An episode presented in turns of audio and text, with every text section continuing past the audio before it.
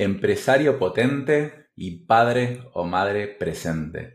¿Se puede ser exitoso en ambas áreas de la vida a la vez? Los que somos padres sabemos lo difícil que es mantener un balance entre ambos mundos. Tal vez antes éramos más o menos buenos empresarios, pero la verdad que tuvimos hijos y se nos complicó mucho todo. Ahora tenemos que organizar mucho mejor, tenemos un montón de interrupciones. Y bueno, ¿cómo hacemos para mantener no solo un correcto equilibrio en las dos partes, sino realmente tener una mejora continua en ambas partes y alcanzar el mayor éxito posible? La verdad que es un desafío súper, súper difícil, pero te tengo buenas noticias. La verdad que se puede alcanzar, requiere mucha disciplina, mucha concentración y mucha fuerza de voluntad. Pero la verdad que al final yo creo que los que somos padres tenemos una ventaja competitiva porque nos obliga a ser más eficientes. Entonces, en este episodio vamos a ver qué significa ser buen empresario y buen padre. Empecemos por definir qué significa eso para nosotros. ¿Cuáles son las principales problemáticas que surgen al ser empresarios y padres a la vez? Y algunos consejos que te puedo dar para tratar de mejorarlos o resolverlos, y después también algunas estrategias para mantener el balance correcto en el largo plazo. Esto es uno de los tantos episodios de, en los que voy a hablar de cómo ser un mejor empresario, cómo salir del día a día y cómo lograr un mejor balance en tu vida. Así que no te olvides de suscribirte a Spotify, Apple Podcasts o donde sea que estés escuchando este episodio para recibir las nuevas notificaciones de los próximos, que van a salir uno cada semana. Bienvenido a De Emprendedor a Empresario. Si sos emprendedor o dueño de pyme, ¿querés que tu empresa dependa menos de vos y salir del día a día de la operación de tu negocio? Este podcast es para vos. Te voy a contar desde mi experiencia personal los hábitos, técnicas y herramientas que te pueden ayudar a lograr más resultados con menos esfuerzo y así conseguir que tu empresa sea más autónoma, para que de esta manera tengas más tiempo libre y mejores tu calidad de vida. Bueno, entonces empecemos por el principio, las definiciones. Y sobre esto, insisto, creo que en todos los episodios. ¿Qué significa para vos ser buen empresario y ser buen padre? Porque la verdad que no es tan obvio. Yo creo que lo tomamos como si fuera obvio. Eh, no sé, tal vez buen empresario uno lo define como ganar mucho dinero y otro lo define con aportar mucho al mundo. Y ser buen padre tal vez para uno es desarrollar ciertas habilidades en un hijo y para otros es estar mucho tiempo con ellos. Entonces, para no caer en las reglas que nos impone la sociedad, pensemos qué significa para nosotros esto.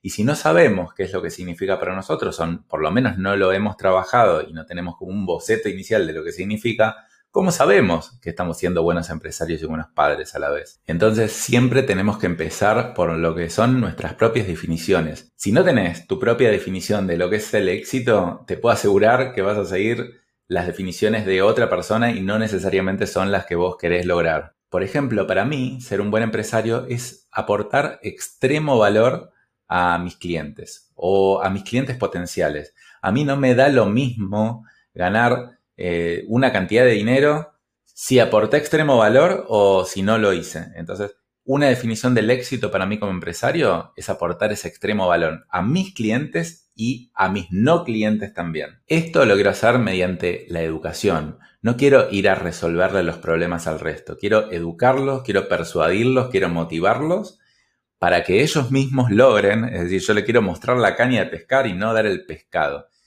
Una definición de éxito para mí, por ejemplo, podría ser gente que me dice que con lo que aprendió de mí generó muy buenos resultados y la verdad que tuvo una vida mucho más equilibrada. Eso para mí es el éxito. Y otra cosa, ya yendo un poquito más a lo económico, es lograr una cantidad X de ingresos de acciones que no dependan de mí. Es decir, yo no quiero ser el foco de la generación de ingresos. Yo quiero ser el foco de generar contenido de valor y expandirlo al mundo. Pero quiero que mis equipos sean los que generen la rentabilidad. Y yo quiero lograr cierta cantidad de rentabilidad que no dependa de mí. Bueno, y esa por ahora es mi definición del éxito como empresario. Entonces yo puedo revisar estos ítems y decir, ¿estoy cumpliendo con estas cosas o no? Porque tal vez estoy ganando muy bien, pero tal vez no estoy aportando suficientemente valor. O tal vez estoy aportando mucho valor, pero no estoy ganando muy bien. Entonces también tengo que mantener un balance dentro de lo que es para mí el éxito como empresario. Y para mí el éxito como padre son dos cosas. Una es calidad sobre cantidad.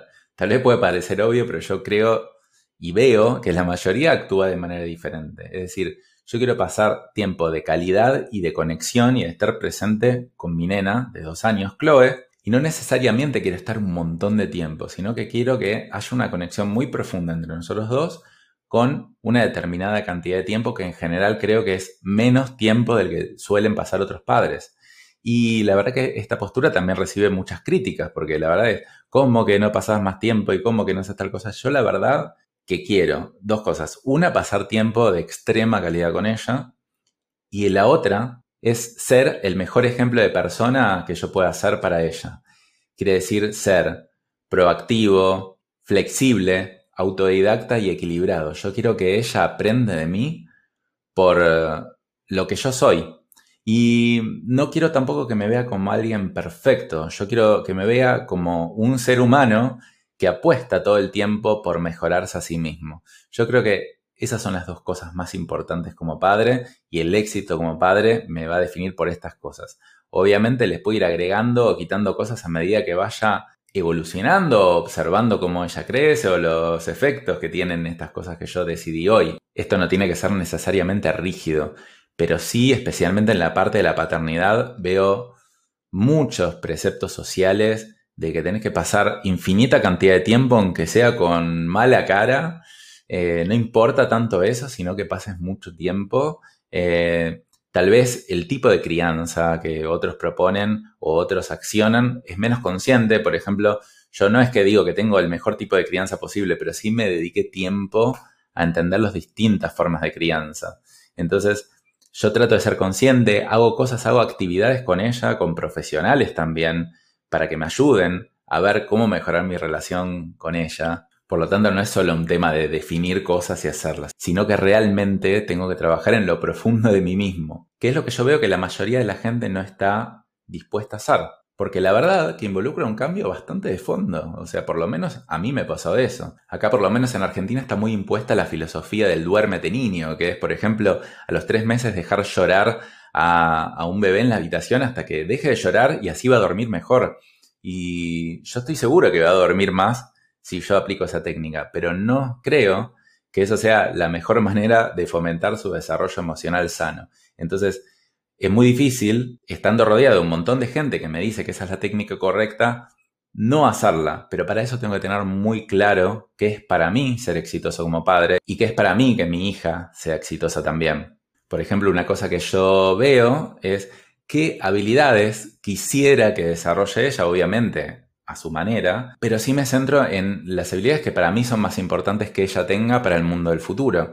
Por ejemplo, para mí son más importantes las llamadas habilidades blandas que las habilidades duras. Es decir, por ejemplo, la parte intelectual para mí en este momento es un poco menos importante que la flexibilidad, la capacidad de adaptación, la proactividad. Entonces, todas las cosas que hago con ella y que le trato de fomentar van por ese lado, obviamente observando a cómo es ella como persona. Entonces, bueno, para mí fíjate cuán importante es esta parte, y la verdad que todo lo que te cuento lo fui formando en el camino, porque la verdad que yo no, no tengo un alma paternal inmensa como veo que otras personas la tienen.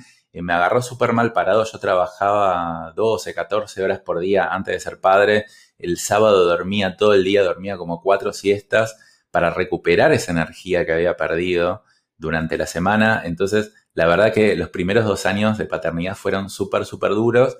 Pero bueno, como siempre yo trato de superarme a mí mismo. La pasé mal en ciertos momentos, pero sí creo que ahora encontré un correcto balance que obviamente lo tengo que seguir cuidando. Entonces lo importante acá es que vos armes tu propio camino, armes tus propias reglas, escuches un poco menos a los demás y trates de seguir estas pautas, obviamente siendo flexible. Pero no olvides definir qué es para vos ser un buen empresario y un buen padre. Bueno, charlemos un poco de las principales problemáticas que surgen a la hora de ser padre y tener que trabajar y ser productivo al mismo tiempo. Y la primera son las interrupciones. Y bueno, ¿cómo podemos hacer para que no nos interrumpan? Más vale decir es que es muy difícil de manejarlo cuando uno tiene niños, porque la verdad que ya los tiempos de la vida no los maneja uno, sino que los maneja el niño.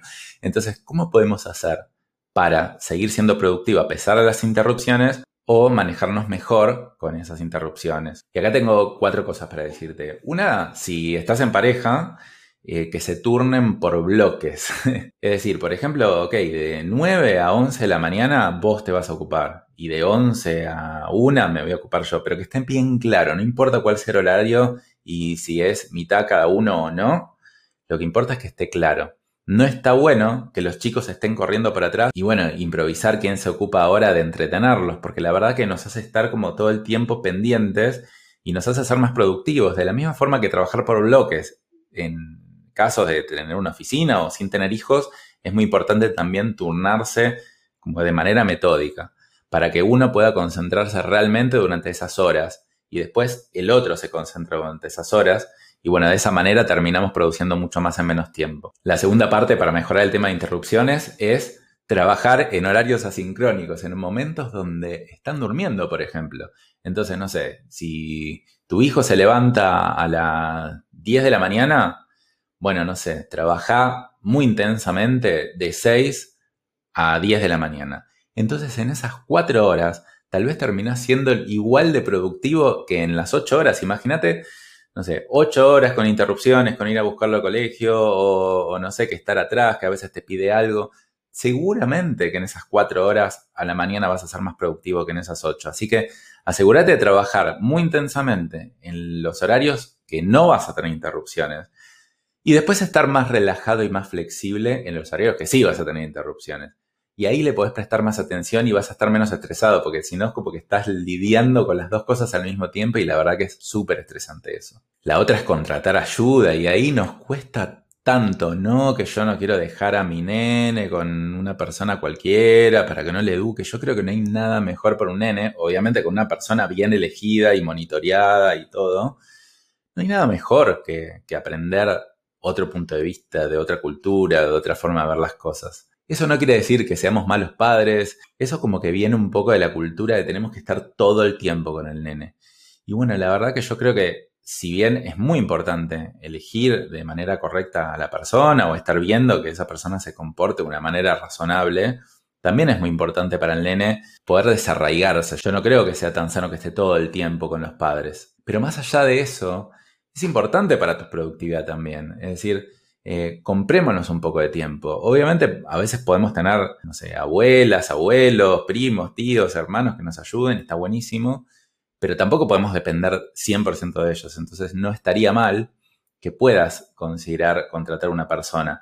Pero bueno, esto también va un poco contra las normas sociales, no sé, bueno, depende el lugar en donde vivas, pero acá en Argentina a veces no está tan bien visto. Es como si fueras mal padre o mala madre. Eh, dejarlo con una persona. La verdad que yo opino todo lo contrario. Nosotros ahora tenemos una persona que es no solo que es buena, sino que es excelente y mejor que nosotros en muchos aspectos. Y no es la primera persona que tenemos, sino que fuimos probando y también nos equivocamos y obviamente al principio estábamos monitoreando muy de cerca. Pero la verdad que yo lo que busco es que contratando a una persona no solo que me dé un poco más tiempo productivo a mí, sino que además ella, mi nena, aprenda de otra forma de ver las cosas. Y además, cuando yo pase tiempo con ella, realmente pueda estar presente y no sea un muerto vivo por la cantidad de cosas en paralelo que estaba queriendo hacer. Y la cuarta cosa que ya la había mencionado un poco antes es ser flexible. Es decir, si bien tenemos todas estas reglas y pautas, la verdad que bueno, hay veces que pasan cosas, hay veces que nuestros nenes se enferman y hay que prestarles atención. Por eso es tan importante ser productivos. Porque si somos realmente productivos y aplicamos un montón de hábitos y técnicas de productividad y estrategia y todo, la verdad que en el momento que el, nuestros nenes lo necesiten más, nosotros vamos a poder estar más presentes. Y esa parte me parece súper importante. Ese es un muy buen argumento para dedicarnos a ser más productivos. Poder después pasar más tiempo con ellos en los momentos que lo necesiten. Bueno, y otro problema que seguramente nos pasa es que tenemos menos tiempo para trabajar. Ya no podemos trabajar doce, catorce horas por día. Y no solo eso, sino que también tenemos fuerza. Imagínate que nuestros nenes durmieron mal y tuvieron una mala noche. Los tuvimos que llevar a la guardia por algún problema que tuvieron. Ya no tenemos ni tanto tiempo ni tanta energía como antes. Entonces, ¿cómo podemos hacer para ser empresarios potentes a pesar de tener menos tiempo y de tener menos energía? Y acá un par de cosas que tengo para decirte que es, una es que tenés que aprender a ser más empresario de verdad. Como se llama este podcast, de emprendedor a empresario. Bueno, tal vez si no sos padre, te podés aguantar un poco más de tiempo haciendo un montón de cosas y estando tan tapado en la operación de tu negocio. Pero cuando sos padre, ya no te queda opción. Ya no vas a tener el mismo tiempo y la misma fuerza, la misma energía para poder hacerlo. Entonces, sí o sí, tenés que elevarte una capa más estratégica de pensamiento, que vamos a hablar en otros episodios, dejar de estar tan metido en la operación de tu negocio y pasar a delegar, a confiar y armar procesos y armar sistemas, contratar a otra gente o tercerizar o hacer las cosas de manera más inteligente y menos a la fuerza bruta. Tenemos que cambiar nuestro juego. Hay un episodio donde hablo más en detalle de este tema que se llama Trabaja cuatro horas por día para ser más productivo. Te recomiendo escucharlo porque en realidad cuando somos padres no es que tenemos que cambiar muchas cosas respecto a cuando no lo somos. Simplemente tenemos que multiplicarlas por diez. O sea, tenemos que aplicar las mismas reglas de productividad que aplicamos sin ser padres, pero multiplicadas por diez. Ahora las tenemos que hacer en serio. Entonces, cualquier consejo que aprendas o escuches sobre productividad, lo tenés que aplicar. Pero bueno, mucho más intensamente de lo que lo tiene que aplicar alguien que no es padre o madre.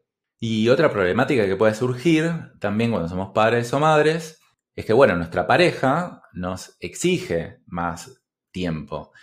Es decir, dicen, pero bueno, no le estás dedicando suficientemente tiempo o no estás suficientemente presente cuando le estás dedicando tiempo o la carga cae más sobre mí. Y bueno, en este tema tal vez voy a ser un poco políticamente incorrecto. Yo, por ejemplo, no compro la idea del cincuenta cincuenta. O sea, somos padres y madres y bueno, cincuenta cincuenta se tiene que dedicar cada uno. No compro esa idea. Yo la idea que compro es una charla sincera con la pareja y ver cuál es la mejor manera. Tal vez decidimos entre los dos que uno se dedica más que el otro. Y puede ser el padre o puede ser la madre, eso es irrelevante. Pero es muy importante tener esa charla porque tal vez a veces no se espera lo mismo. Tal vez alguno tiene más demanda en lo laboral y otro va a tener un poquito más de presencia en lo personal. Y eso está perfecto. Eh, yo creo que la sociedad nos vende ahora que tenemos que ser cincuenta cincuenta, como antes nos vendía que tenía que el hombre dedicarse plenamente al trabajo y la mujer plenamente al hijo. No compremos estas reglas sociales. Tratemos de, de, de crear nuestras propias reglas con la pareja si es que estamos en pareja. Para mí eh, es como la negociación de la naranja. No sé si, si conocías este caso de negociación que es de repente poner a dos personas a negociar por una naranja. A ver, no, yo me llevo más de la mitad y no, yo me llevo más de la mitad. Y los dos están peleando a ver quién se lleva una parte más grande de la naranja, cuando al final tal vez uno lo que necesitaba era la pulpa y el otro lo que necesitaba era la cáscara. Entonces aprendamos a dialogar, aprendamos a ser inteligentes. ¿Qué es lo que mi pareja valora más de lo que hago yo? ¿Y qué es lo que yo valoro más de lo que hace mi pareja? Charlemos sobre eso y tratemos de hacer más cosas que le generan un valor agregado más grande al otro, que no necesariamente es más dedicación de tiempo. Por ejemplo, a mi mujer no le gusta tanto levantarse temprano en las mañanas y yo no tengo problema con eso. Entonces, los fines de semana, yo estoy con mi nena hasta las once o doce del mediodía. Entonces, ella puede descansar sin problemas, dormir hasta esa hora. Y yo no, no es que es un sacrificio enorme para mí, porque la verdad que es una cosa que a mí me gusta hacer, de hecho. Entonces a ella eso le aporta un montón de valor con algo que para mí realmente no es tanto esfuerzo. O por ejemplo llevarla a una actividad que ella hace dos veces por semana, que queda un poco lejos. La verdad que yo lo que hago es voy, la llevo, se queda en esa actividad, está dos o tres horas. Yo mientras en el medio me voy a trabajar y después la paso a buscar de nuevo. Y esa es una cosa que... la verdad que a mi mujer le genera mucho beneficio y la verdad que a mí no me molesta. No solo eso, sino que en, ese, en esa media hora que paso llevándola y otra media hora que paso trayéndola, vamos hablando, vamos cantando en el auto. Y la verdad que para mí es tiempo de calidad ese, porque la verdad que no, no es que, bueno, estoy distraído y pensando en otra cosa. Me concentro en estar charlando con ella. Y eso la verdad que genera mucho bienestar para mi mujer, que se queda tranquila en la casa en esos momentos. Y bueno, otras cosas, tal vez como por ejemplo ella que tiene más paciencia que yo, ella le dedica más tiempo. Y bueno, para mí por ejemplo todo lo que es trámite, sacar turnos en los médicos y todo eso que a mí no me gusta para nada, bueno, lo hace ella. Entonces es cuestión de no tener exactamente la misma cantidad de tiempo, sino de ver qué es lo que a la otra persona le importa. Yo creo que esta es la mejor manera de salir de esa sensación de que el otro está haciendo más que uno, sino que ponerse una balanza y entender, así de la misma manera lo hacemos con nuestros clientes. A nuestros clientes no le damos todo. A nuestros clientes le damos las cosas que más valoran ellos de nosotros. Esa para mí es la mejor estrategia que podemos aplicar y en este caso trasladada a la pareja. Por último es, bueno, ¿cómo podemos hacer para, si en un momento conseguimos un buen equilibrio, somos buenos empresarios, somos buenos padres, cómo hacer para mantenerlo en el largo plazo? Esto ya había hablado en otros capítulos eh, del balance entre el desarrollo profesional y la vida personal. Y yo, repito, lo que descubrí hasta el momento es tener objetivos en ambos mundos. Entonces, yo tengo objetivos como padre. Yo voy midiendo cuánto tiempo de calidad pasé con mi nena. Le voy poniendo un puntaje del uno al diez. Para mí es súper importante porque eso me mantiene enfocado. O sea, si yo en algún momento me doy cuenta que no estoy pasando tanto tiempo de calidad, más vale que lo vea rápido. Más vale que lo monitoree de manera semanal. Entonces, como que mi mente se acomoda de nuevo. Entonces, no hay una garantía que en algún momento no se vaya a desequilibrar. Pero sí por lo menos ser muy conscientes. Y para ser conscientes tenemos que tener objetivos. Y también tenemos que mirarlos de manera frecuente. Entonces, de esa forma, es menos probable que nos vayamos para un extremo o para el otro. Entonces, ¿se puede ser un empresario potente y un padre o madre presente a la vez? Y yo la verdad que creo que sí. Yo, después de dos años de estar trabajando intensamente en eso, creo que voy por buen camino, creo que todavía me falta un montón por recorrer, un montón por mejorar y bueno, voy a seguir transitándolo y, y bueno, después seguramente en un tiempo volvamos a charlar y te vuelvo a contar mis nuevas experiencias. Me gustaría también que vos me cuentes cuáles son tus experiencias, así que eh, te invito a seguirme en Instagram, que es arroba danipresman y dejarme tus comentarios también. ¿Cómo estás haciendo para mejorar ese balance entre ser un buen emprendedor, un buen empresario y además un buen padre? ¿Qué técnicas estás haciendo? ¿Qué te está costando? Déjame tu comentario, yo te voy a poner mi opinión y también está bueno que compartamos esto con la comunidad. Y acuérdate también de suscribirte a Spotify, a Apple Podcasts, donde sea que estés escuchando este episodio, para seguir viendo herramientas de productividad que bien te van a hacer si es que sos padre o sos madre. Bueno, nos vemos en la próxima. Hasta luego.